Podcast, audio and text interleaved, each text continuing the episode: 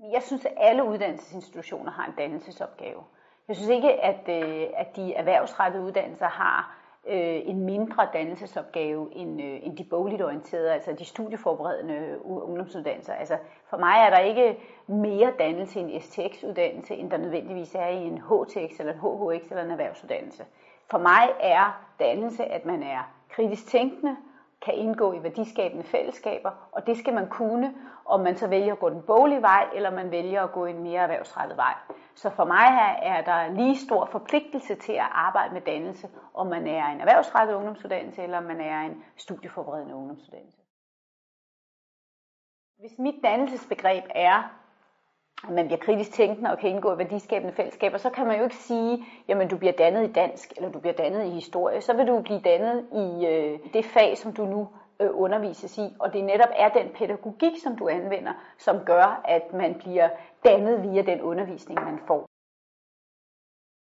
Altså jeg tror ikke, man kan PISA-måle dannelse, men man kan jo måle på et samfund, om et samfund er dannet, vil jeg sige, i forhold til, hvor, hvor civiliseret er samfundet. Altså, hvor, hvor gode er øh, dets borgere til at øh, tænke kritisk og indgå i værdiskabende fællesskaber.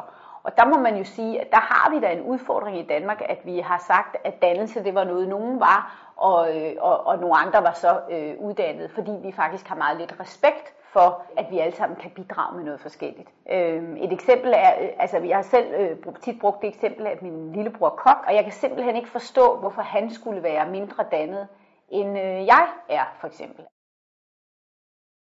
Et moderne dannelsesbegreb bliver nødt til at forholde sig til den digitale tidsalder, som vi lever i. Ja, hvis man er dannet, skal man kunne navigere i det samfund, som man er en del af. Hvis man ikke kan navigere digitalt, har man problemer i det samfund, som vi lever i i dag. Det samme gælder øh, det internationale, det tværkulturelle. Det vil også være en, for mig en del af, af et moderne dannelsesbegreb, at man kan forholde sig til, at man er en del af en større verden. Og det er helt anderledes, end da jeg selv voksede op i 70'erne.